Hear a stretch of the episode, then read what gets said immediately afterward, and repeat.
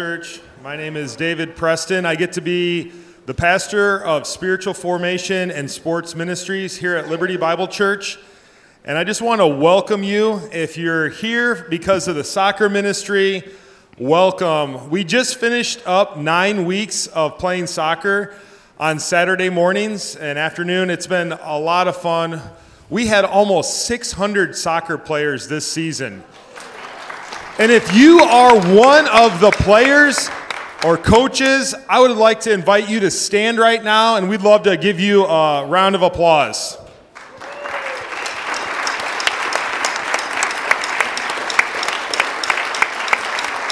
Yeah, it was a great season, so much fun, so many people coming through our doors.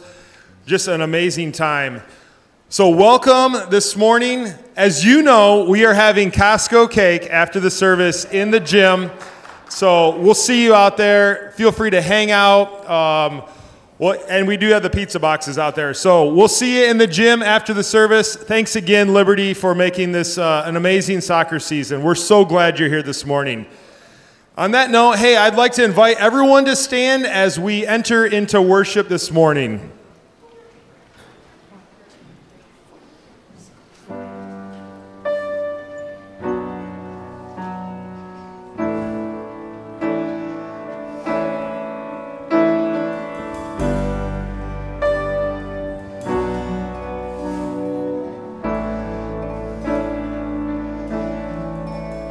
You give life, you are love, you bring light to the darkness, you give hope, you restore every heart that is broken.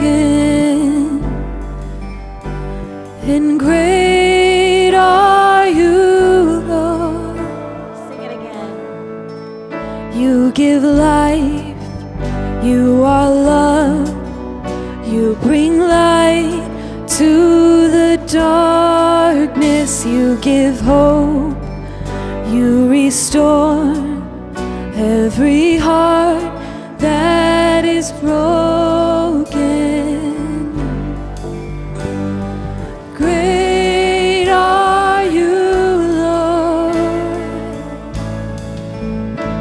It's your breath in our lungs. So we pour out our praise. We pour out our praise. It's your breath in our lungs. So we pour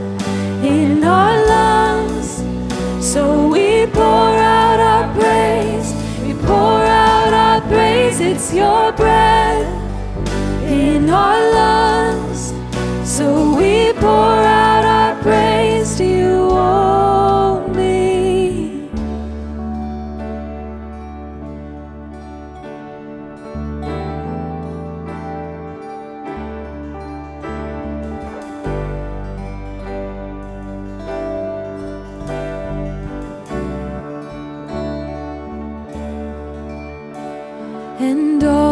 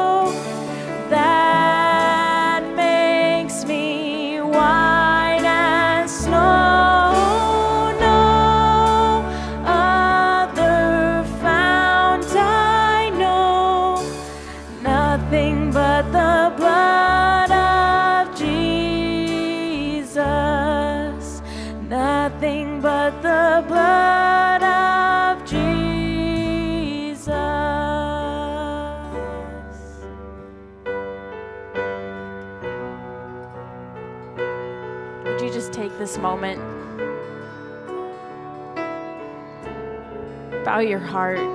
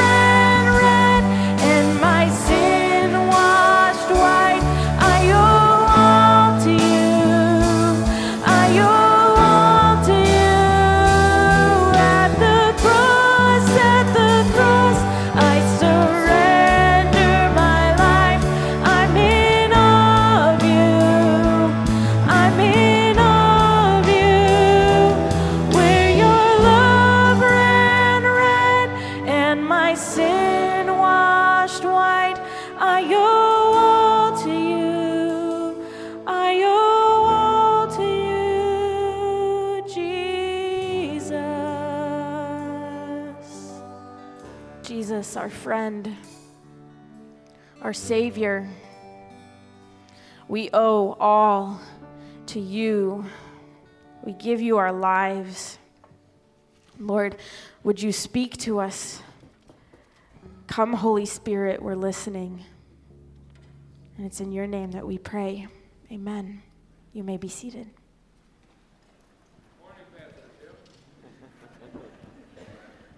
That's right. If you don't know my name, it's on my shirt.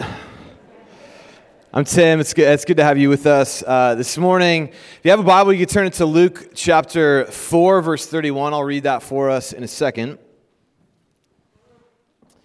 Uh, but first, I want to pose a, a question, which is uh, what is the message of Jesus? That whatever you think of Jesus, whether you think he's the Son of God, uh, just an interesting historical figure, what was he trying to say to us with his life? uh, with his teachings. Uh, one option I think that's pretty popular is, is best summed up by uh, an old sketch comedy show, Mad TV. They have a sketch on that show once where uh, Bob Newhart was guest starring and he played a psychologist who was seeing someone. That's right, I'm to go. You got to wait for me though. I'll get there in a second. Uh, uh, Bob Newhart, uh, he, someone who has a pathological fear of being buried alive in a box. This was just noticed. Uh, so he starts asking her a few questions. Has anyone ever tried to bury you alive? Do you know anyone who's been buried alive? And she answers no to all those questions. Uh, so then he says he's going to share two words with her that he is confident will completely free her of her pathological fear of being alive. So she asks him, Wait, let me, let me get out a notepad. I need to write these down. This must be brilliant advice. And he says, I don't think that's necessary. You're going to remember these two words. Uh, and then he yells these two words at her Stop it. Stop it. And I think that's a pretty good summary of what many people think Jesus was trying to say to us. That Jesus' central message to humanity is stop it. Whatever it is you're doing, just stop, and then you'll be okay. Uh, but is that what Jesus is actually saying to us? Well, if you're here last week, we, you heard Jesus' first message, and I want to read those verses briefly to us this morning. This is what he said in his opening sermon in his hometown, what his message was. The Spirit of the Lord is upon me, because he has anointed me to proclaim good news to the poor, to proclaim release for the captives, to release those who are oppressed. That Jesus has come to release us, to set us free. But that raises the question what has us in its grips? What's got us that we must be set free from? And not surprisingly, that's where Luke takes the story next. In the next 14 verses, he describes what has us in its grips. And here are those verses. And I want to ask if, if you're able to please stand as I read God's word for us. Uh, and I'm going to read Luke chapter 4, uh, verses 31 through 44. Hear now the word of God. Uh, Jesus went down to Capernaum, a city of Galilee. He was teaching them on the Sabbath. They were astonished at his teaching, for his word possessed authority. In the synagogue, there was a man who had, spent, who had the spirits of an unclean demon, and he cried out with a loud voice, What have you to do with us, Jesus of Nazareth? Have you come to destroy us? I know who you are, the Holy One of God. But Jesus rebuked him, saying, Be silent and come out of him. And when the demon had thrown him down in their midst, he came out of him, having done him no harm. They were all amazed and said to one another, What is this word? For with authority and power he commands the unclean spirits, and they come out. And reports about him went out into every place in the surrounding region. Jesus arose and left the synagogue and entered Simon's house. Now, Simon's mother in law was ill with a high fever, and they appealed to him on her behalf. And he stood over her and rebuked the fever, and it left her. And immediately she rose and began to serve them. Now, when the sun was setting, all those who had any who were sick with various diseases brought them to him, and he laid his hands on every one of them and healed them. Demons also came out of many, crying, You are the Son of God. But he rebuked them and would not allow them to speak because they knew that he was the Christ. And when it was day, he departed, went into a desolate place, and the people sought and came to him, and would have kept him from leaving them. But he said to them, I must preach the good news of the kingdom of God to the other towns as well, for I was sent for this purpose. And he was preaching in the synagogues of Judea. And this is the word of the Lord. Uh, you may be seated. All right, so uh, my question what has us in its grips. And there's two things we see Jesus setting people free in two ways in this passage from supernatural healing and physical illness, or supernatural evil and, and physical illness. Oh boy.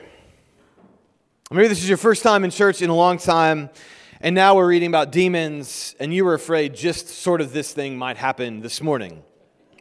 You'd come to church and it would get weird. And I promise you, it, it won't be that weird, just a little weird. But I do believe it's important to believe in the presence or reality of supernatural evil for, for two, two reasons, a lot of reasons. I'll just name two this morning. First, th- this is the view of the majority of the world. We in the modern West scoff at the idea of devils, of demons, of supernatural evil. But if we were to travel to the majority of the world, to South Africa, to uh, South America, to Asia, to, to Africa, they would believe precisely the opposite of us. They would say to us, unless you believe in supernatural evil, an unseen realm, you have no chance of understanding the world around you. You are not prepared to deal with how deeply broken this world is without the belief in an unseen realm of supernatural evil. So that means, unless we are prepared to say, that only we, a culture descended from Western white European rationalism, only we are right, we should at least be willing to explore that, that maybe other cultures have a vision of the world we are missing. The second uh, reason why I think it's important to believe in supernatural evil is, is it will make you a more compassionate person. If we were to go to, to Barnes and Noble later today by far, the largest section in that store will be the self help section. A plethora of advice that is, is much more artful than the Mad TV sketch I described to you early, but the, all those books are essentially saying the same thing stop it. Whatever it is you don't want to do anymore, just stop. And so you can read about tiny habits that will change you, uh, the power of habit that can change you, the seven habits of highly effective people. And if those three things don't work for you, then pick up the book Atomic Habits and drop an atomic bomb into your life of new ways of living. Our culture's assumption if something is wrong with you, then through efforts, better habits, harder work, you will change. Now, I believe some of that, and I've found goodness from those books I just mentioned to you. Um, it's helpful, but it's not what Jesus is doing here. The beginning of his ministry would suggest we are in far worse shape than any atomic habit can hope to deal with. And when I believe that, that humanity, myself, is not just flawed, but actually in the grips of supernatural evil, then it will be impossible for me to see people whose lives are falling apart, people who frustrate me, people who do things that I do not understand. It will be impossible for me to see them as just weaker than me. That if they just picked up the books that I picked up, if they just read Atomic Habits or read their Bible a little more, got their act together a little more, then they would be better. No, life is, is more complicated than that. Evil is far more complicated than that. And when you begin to have that vision of evil, of human failure, that includes an unseen realm of supernatural evil, you will not see people's choices as only weakness and failure, but as far more complex. I love the way Robert Jensen puts this. He's a theologian, and he didn't believe much of what the Bible taught, but he believed in the presence of a devil, and from his Ivy League position, he wrote these words uh, The existence of a temper, tempter is an ongoing conviction not just of Christianity, but also Judaism. And this reflects more than anything else a common experience. There does seem to be somebody out there laughing at us. I was very skeptical about the existence of Satan until I made that op- observation. The disasters that happen could just be disasters, but we seem to be mocked by them. And this is the main title of Satan throughout the tradition. He is the mocker, the one out there laughing at us.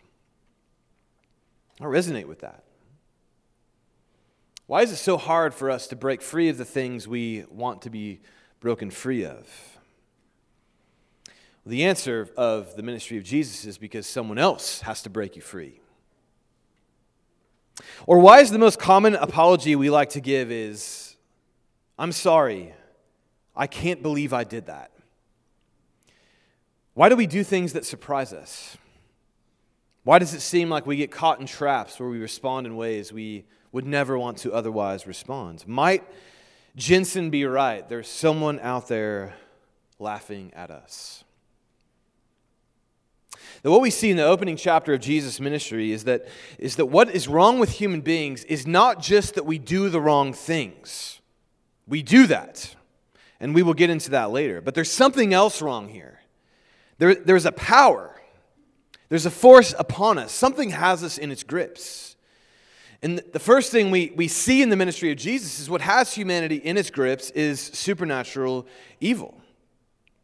I mean, we're only in the first chapter of Jesus' ministry in Luke's gospel. And what we've already found is Luke's, uh, Jesus' ministry begins with the devil coming to tempt Jesus in the wilderness, to ruin him. It's where we start. Then we have this story of Jesus in the synagogue, and a man with an unclean demon runs up to him, and then many with demons come up to him, asking him, What are you doing here? What are you going to do to us? That Jesus' ministry is a confrontation with an unseen spiritual realm that's depicted as having humanity in its grips. So that's first. The second thing that, that, we're, that we see that has us in its grips is, is physical illness, our frailties in our body. Uh, that Jesus comes into the home of Simon, who is called Peter, um, and his mother in law is sick, apparently, apparently very sick. The very fact that Peter's uh, mother in law uh, lives with him means she's most likely a widow. Her husband has already died, so she's living with most likely her daughter and son in law. And that's interesting because if you're here last week, Jesus talked about God sending Elijah to the widow at Zarephath to bring healing and salvation to her life. Now, in the very next town, Jesus is present to a widow, and he's going to bring healing and salvation into her life. And so he heals her. And that causes a revival. Word gets out. And then all of the sick come to, the, to him, and Jesus heals all of them. Now, my sense is I don't have to spend much time in, in this. We all know our bodies are vulnerable. No one has to tell us that frailty and death has our body in its, in, in its grips. So, we need to be freed, released, Jesus says. And then what do we see next? We see him dealing with the unseen realm of supernatural evil and dealing with fra- the frailty of human bodies in our condition. So then, how can Jesus set us free from those two things? Uh, well, there are two words that the crowds use to describe their experience of Jesus, and I want to highlight them for us. The first is, is the word authority. Verse 32, we read that the crowds are astonished at his teaching, for his word possessed authority. His word possessed authority. Jesus had authority. It's something fundamentally different about his word. He speaks, and something completely different is going on when he speaks than when any other rabbi or teacher would say anything. So, in one sense, this is a reference to his, his teaching. When Jesus taught, he taught with authority. He was worth listening to. But in this context, his word possessing authority is also a clear reference to the fact that when he speaks, what he speaks happens. He says something and then it happens, which means Jesus has authority over everything that has us in its grips. His authority is over the supernatural realm. And so we see that in verse 35 when Jesus commands a, man to, a demon to come out of a man, and there's a struggle. The demon throws the man to the ground. It's obviously intense. And then we read these words When the demon had thrown him down in their midst, he came out of him, having done him no harm. Uh, the demon possessed man is delivered back to Jesus with no harm because the word of Jesus possessed authority. Uh, Jesus has authority. Jesus also has power. Uh, verse 36, as they're meditating on, on watching this, we read, uh, What is this word? Again, what is this word? Jesus speaks and it happens. What is this word? For with authority and power, he commands the unclean spirits and they come out. Jesus is full of, uh, of power. Now, Luke has already given us this clue about Jesus. He's told us why Jesus is full of power. And that's in Luke 4, verse 14. Right in between Jesus' temptation in the wilderness of the devil and then his launch into public ministry, we read these words Jesus returned in the power of the Spirit to Galilee. Where does Jesus get his power from? The Holy Spirit. So, back to my question how, how can Jesus set us free? Because he has all authority and all power. He has complete authority and complete power over both supernatural evil, our physical bodies and frailties, and over death itself. And so that's the claim uh, of, of this text. To some extent, that answers the question how can Jesus set us free? The, the short answer is because he has authority and power over everything that has us in its grips. Uh, but I want to try to put that on the ground for us. What does this look like tomorrow afternoon at 2 p.m. in the real life? How does Jesus' authority and power over everything that has us in, us, in our grips work out into all of our lives? I want to give three thoughts, then I'll, I'll take my seat. Uh, the first is, is there is far more happening in our world than what our eyes see. Tomorrow at 2 p.m., you will see a lot of things but you will not see everything. The uh, critically acclaimed movie, The Usual Suspects, is one of the best final lines in movie history. The movie's about a villain, Keyser. And we don't know who he is. We don't know where he is. We don't know what he looks like. So the whole movie is about discovering who is this evil man, Keyser Söze. And then at the end of the film, you find out. He's been right in front of you the whole time, and you had no idea. And the movie ends with this line The greatest trick the devil ever pulled was convincing the world he didn't exist. And as that line is spoken, the arrogant cop who thinks he's going to solve this mystery with ease realizes he's been fooled. He's been had. And that's our culture. Our culture, we believe that through technology, through effort, through the right policy, we will overcome evil and create good. But when we come to this text, we see there's more to our world than what our eyes see.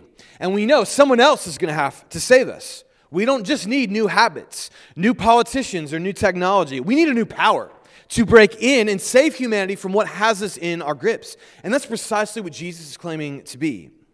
Belief in a supernatural realm causes us to see our problem is that we can't take Bob Newhart's advice to stop it. We need someone to deliver us. And when we actually face up to our condition, that something has me in its grips, it opens me up to the possibility of faith, of trust, of life with Jesus. So there's far more happening in our world than what our eyes see, and, and we need delivered from it. And that's what Jesus is offering. Second, if, if Jesus has all authority and power, his community should expect his power among us. What gave Jesus his power? The Holy Spirit. And what did Jesus say he was going to send after he left to his disciples? To guide us, to fill us, to live among us the Holy Spirit. And that means, and Paul speaks to this in Romans, that means the same power that animated the life of Jesus is present in this room right now. Yet, some of the most intensely skeptical people that I have ever met, people skeptical of the unseen realm and the power of God at work among us, have been Christians. I met with someone this week who has a powerful story of God, of God at work in his life. But he's nervous to share it with Christians because they probably won't believe him. And I sometimes wonder do we actually believe Jesus still has all authority and all power? And that he's given us his spirit to release that power and authority into the world? Do we still believe that? Well, when we believe that, a couple of things begin to happen in our lives. The first is we pray. When my life feels out of control, when things are happening that I do not know what to do, my life response will be like the crowds in the synagogue. I'll go to Jesus because he has his word has authority. And it's why our vision as a church over the next few years is just getting back to the basic. We're going to be a house of prayer. Because I still believe Jesus has all authority and power. And when we as a church are dependent on him and don't look to earthly means of power in the world, then we will flourish. Because Jesus is not lacking any authority or any power. But it's not just that we'll pray. Second, we will be filled with courage. One of the best books I've, I've ever read is a book called The Patient Ferments of the Early Church. I've used this quote uh, before, and I'm probably going to use it many more times in the future. It's because in that book, Alan Kreider wrestles with the question of, of how did the church grow so powerfully despite extreme opposition? But it's actually it's worse than that actually. And this is how he describes the condition of the early church. He writes, uh, most of the believers were not powerful people. Few of them had socio-cultural power. The Christians also found themselves involved in struggles with a systemic web of forces that they saw as evil social, spiritual, economic, religious, political. At times, these forces persecuted them and attempted to humiliate, intimidate, and crush them. Nevertheless, during the early centuries, the Christians gave the impression of being confidently powerful. I mean, Christians were powerless. They were politically powerless. They were persecuted, intimidated. There, there's one line that uh, at any point in time, if someone took your name to the authorities as a Christian, your life could be forfeit. It was a terrifying time to be a Christian. Yet the church faced that opposition with incredible confidence. I would just ask, like, is that how the world experiences the church today? We're not afraid because we're confident in the authority and power of Jesus. So we don't need anything but Him. I don't know that that's how the world experiences us. So Alan Kreider asks, how did the church do this? Why did they do this? And here was his answer they saw themselves as fighting primarily against humans, or they saw themselves as fighting not primarily against humans or institutions, but against spiritual forces that were hostile to them and that impeded human flourishing. They saw their enemies as demons, personified spiritual forces that had considerable but limited power. The demons did have power. Their role in engineering the crucifixion of Jesus was evidence of this. But the believers confessed that on the cross, Jesus had exposed the true nature of the demonic powers and vanquished them. And not only that, he had, through the Holy Spirit, unleashed unimaginable spiritual power for good in the world. The Christians claimed they had access to this power. I mean, that's the, that's the good news of the kingdom.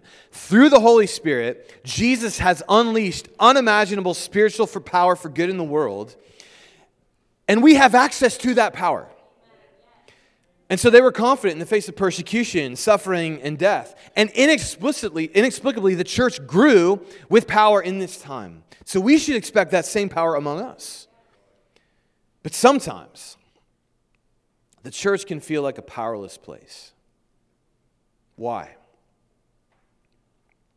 Well, it's because there are other powers we can get enamored with the power of money, I remember talking to one pastor during the, the chaos of the pandemic, clearly spent more time worried about what the largest givers in his church thought than in prayer to Jesus and what Jesus thought.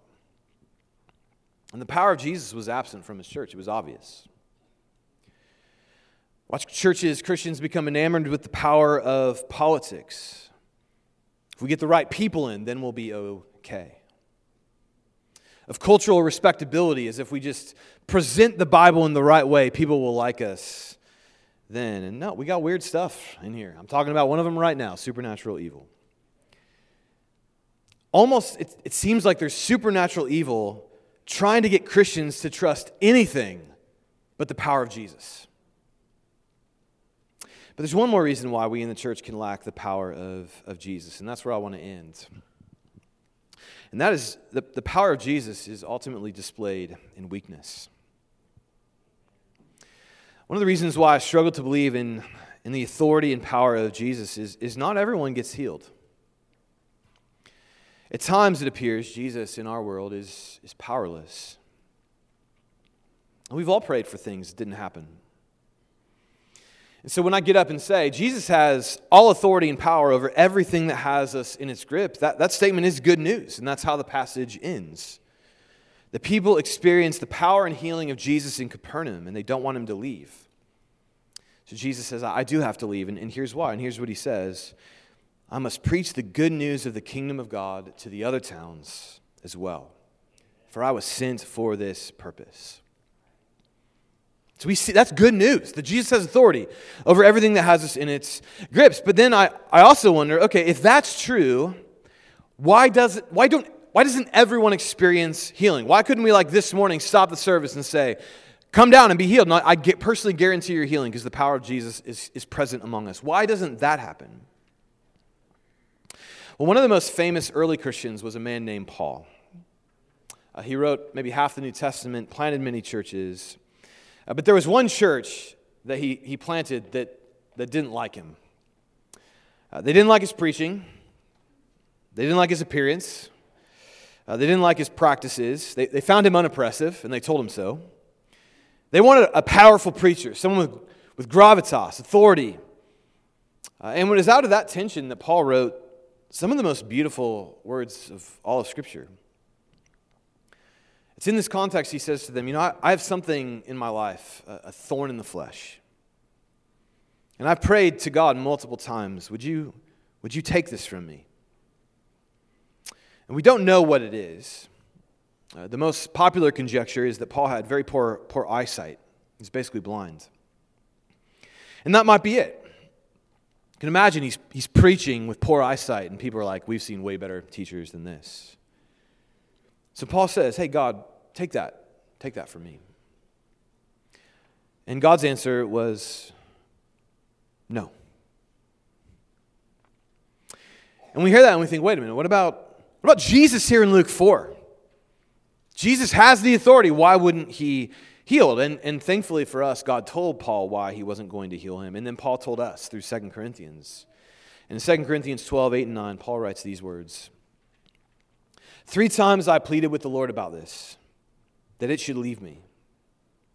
But he said to me, My grace is sufficient for you, for my power is made perfect in weakness. Therefore, I will boast all the more gladly of my weaknesses, so that the power of Christ may rest upon me. sometimes the power and authority comes through Jesus in his healing. Sometimes the power and authority of Jesus comes through weakness and suffering. And holding those two things together, to both expect the power of Jesus to heal and to embrace the power of Jesus in weakness, is the heart of what it is to be a Christian. Because that's what happened on the cross. On the cross, Jesus was displaying his power, but through defeat, humiliation, being shamed, and in weakness. And the reason for that was to defeat supernatural evil, to take our place, to actually be taken into the grips of supernatural evil, to fall under the grip of a failing, dying human body, to show that that, that weakness, that though he had weakness, he also has unimaginable supernatural power for good that can overcome crucifixion, supernatural death, and evil. Jesus does not look at anything, any one of us this morning, and speak to us. My message to you this morning is Stop it. No, he looks at us and says, I've defeated everything that has you in his grips. His message is not stop it, but, but trust me. Come to me. So, what has you in his grips uh, this morning? Maybe the answer for you is release and healing. Maybe it's, it's not that. It's going to stay present, and God's going to introduce weakness into your life. But what has you in his grips that you need release from?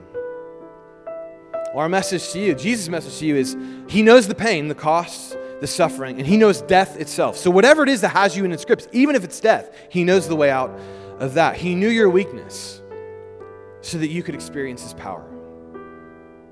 He knew what it was to be held in its grips so you could experience His freedom. Let me pray for you. Father, we all need to experience the freedom of Jesus for whatever has us in its grips. And so this morning we don't we don't we're not looking to our own efforts in the next few minutes. We're not cultivating the plan of how to how to be set free. We're just coming to you as that crowd as those crowds came to you. Uh, we we are we are held in the grips. Uh, but we know you can set us free. So Father, through your son Jesus, set us free, I pray in his name. Amen.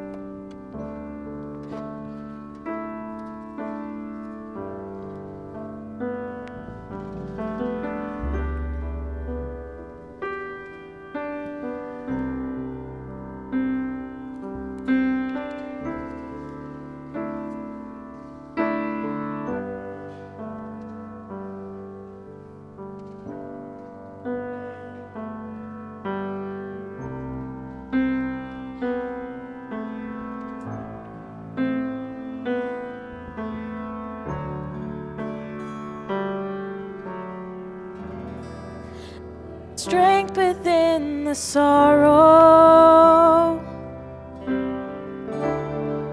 There is beauty in our tears. And you meet us in our mourning with a love that casts out fear. You are working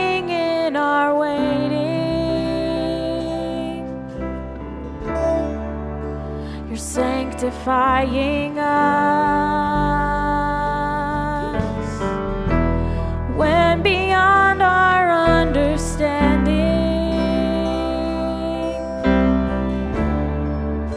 You're teaching us to trust. Your plans are still to prosper.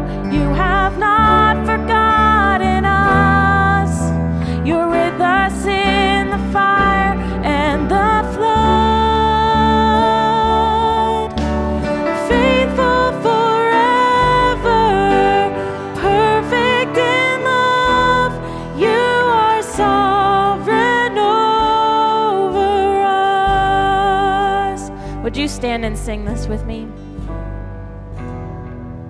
You are wisdom unimagined. Who could understand your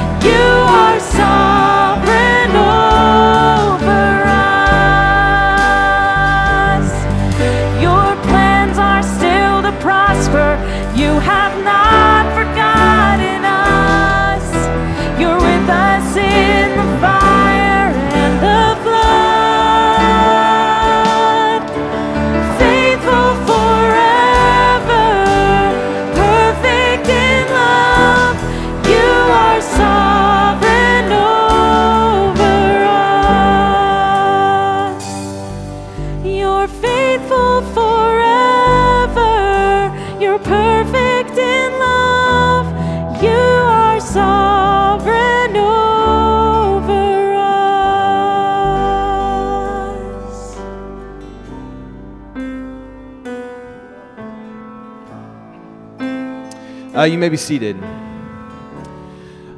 right, well, before we go into a, uh, a time of communion, we're going to welcome uh, new members into our church family. So I'm going on faith that you're here right now. So if you're uh, some of the new members being recom- uh, recognized this morning, come down up front here with, um, with me. The, one of the, the next steps you can take in our church family is, is to become a member. It's a name after getting to know us a bit uh, that you just don't want to just come on a, Sunday morning, but actually uh, call this uh, officially your, your church family. Um, that as Paul writes in Ephesians 2, uh, we are no longer foreigners and strangers, but fellow citizens with God's people, members of his household, built on the foundation of the apostles and prophets, with Christ Jesus himself as the cornerstone. Um, and so we are, are members of God's household together, uh, his family. And, and while there's many good churches in, in Porter County that we love and support, uh, membership is where you, you give your name to a particular church, a particular uh, family. So this morning we get to meet uh, some new folks uh, to our, our church family. So here's what I'll, uh, quickly, uh, th- well, maybe not quickly, three things. Your name, what first brought you here to, to Liberty, um, why you appreciated this place, and then three, why take the step from attending to, to member. So you guys didn't line up totally in a straight line. I'm going to start with Dwayne. We'll go down. Hi. Yes. Hi, good morning. Uh, my name is Dwayne Walker, and what three questions were what brought me here? Your name? My name. I gave the name, okay. Yeah, why? Frida Riddle is what brought me here. No, uh, I, I, through Frida, I've met some wonderful people, but, um, but we visited, I visited uh, Liberty, and what really got me uh, coming was the simplicity of the word. I really appreciate the simplicity of the word. And then uh, why membership versus just visiting is, um, you know, the pandemic, like I, I've always said, is an excuse for a lot of people um, not to attend church. We had other reasons because of uh, the church closed. That's kind of a clue that we couldn't go there anymore. Um, the pastor got sick, so there's some stuff around that. Got sick, and they ended up closing the church. But um, the pandemic made it convenient for a lot of us not to attend church, and, um, and, and we got into that habit. And we were looking at stuff online, and we would occasionally visit churches, but for the first time, I wanted to be planted, and Liberty gave me that uh, assurance and, and, uh, and, and the comfort of being planted someplace where, where I can grow. So.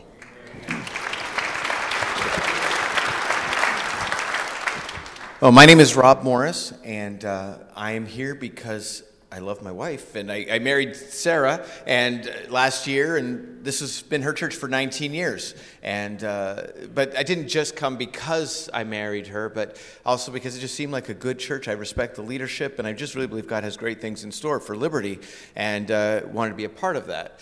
And uh, why be a member as opposed to attending? For me, it's partly. A message to leadership and to the congregation that I, I tend to be an all or nothing guy. And so when I become a member, that means I'm, I'm all in. And uh, just looking forward to whatever God has in store for this church and how I might be able to contribute towards that end.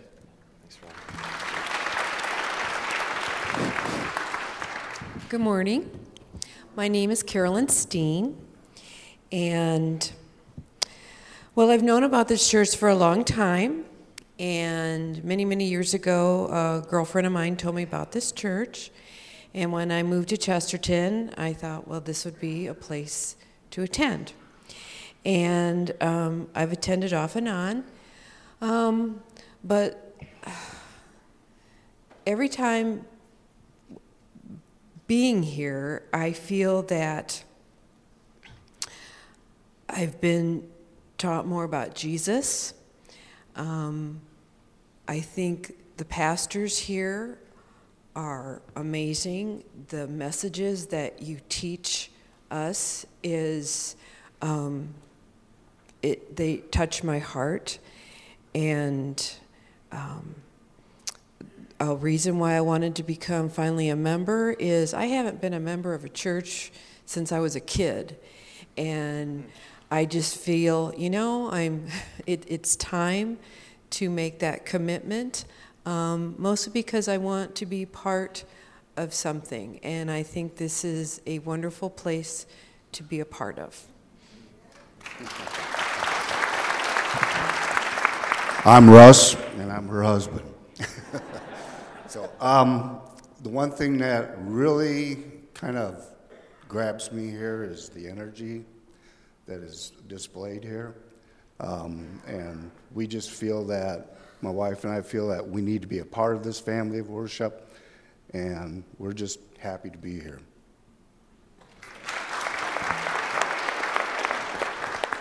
I'm Kelsey, and this is Noel.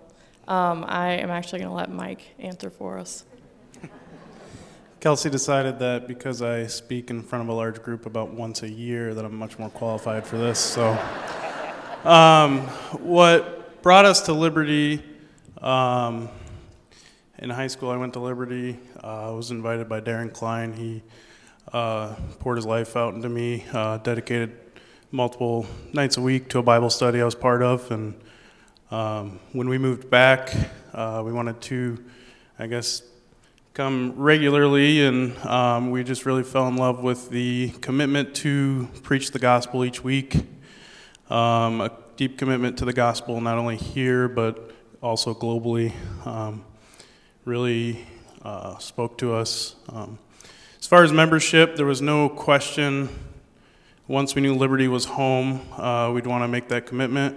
Um, just the importance of wanting to contribute back, the importance of um, giving, even though um, you know, there might be sometimes uh, preferences aren't met or things like that. It's important to have that commitment ahead of, ahead of time so that um, you choose to give your life um, and really just emphasize the gospel so that even if you're not always, you know, in perfect love, you know, Kelsey and I sometimes argue surprisingly, but uh, we know that we're not going anywhere. Um, so that commitment's there, and that's important to us. Um, plus, with the the fit with our age, we feel like we can impart a lot of wisdom and life experience to the youth here. So, um, but that is that's it.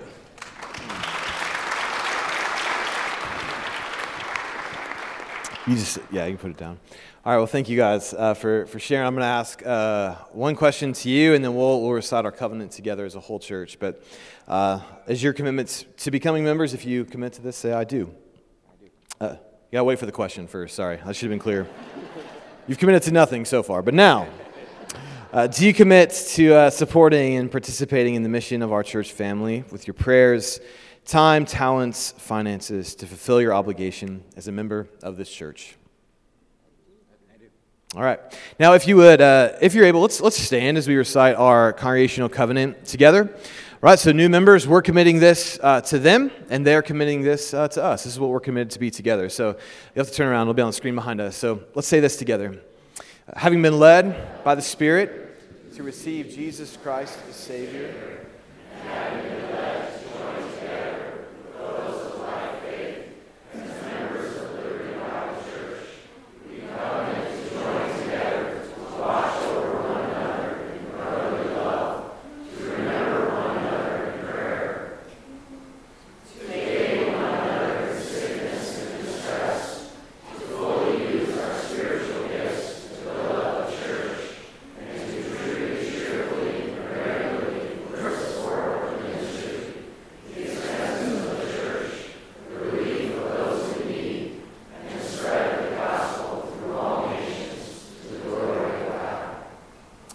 Amen. Would you welcome our new members into our, our family?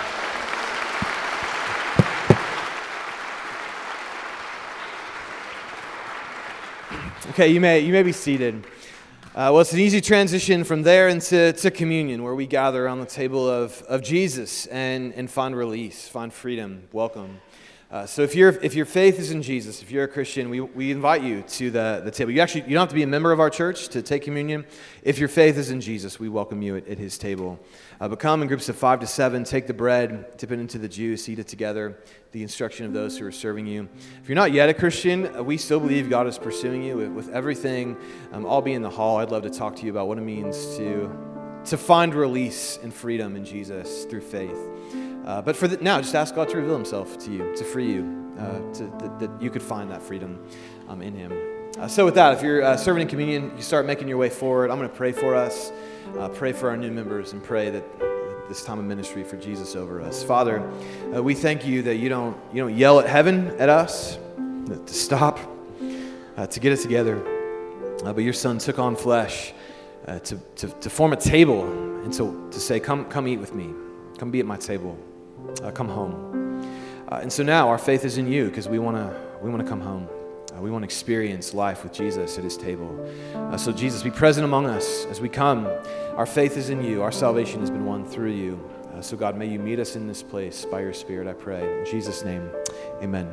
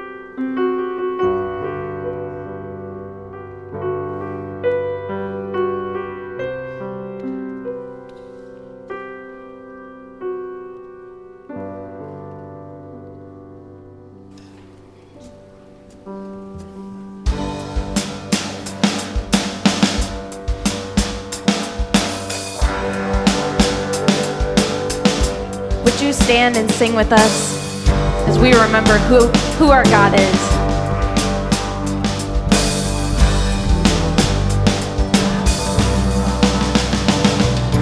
You call us out from the depths into your freedom. Our chains are gone. No weapon formed shall prevail. Your word is We overcome.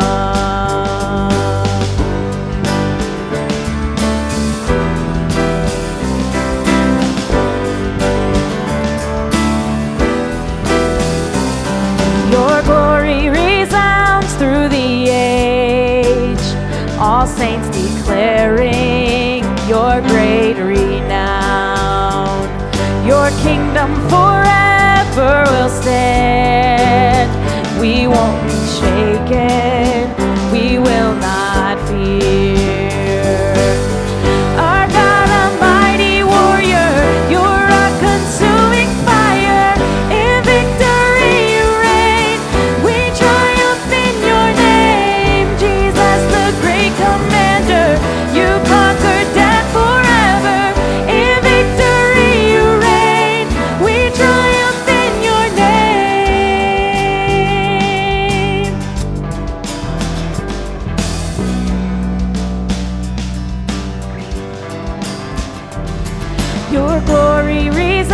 Resounds through the age. All saints declaring your great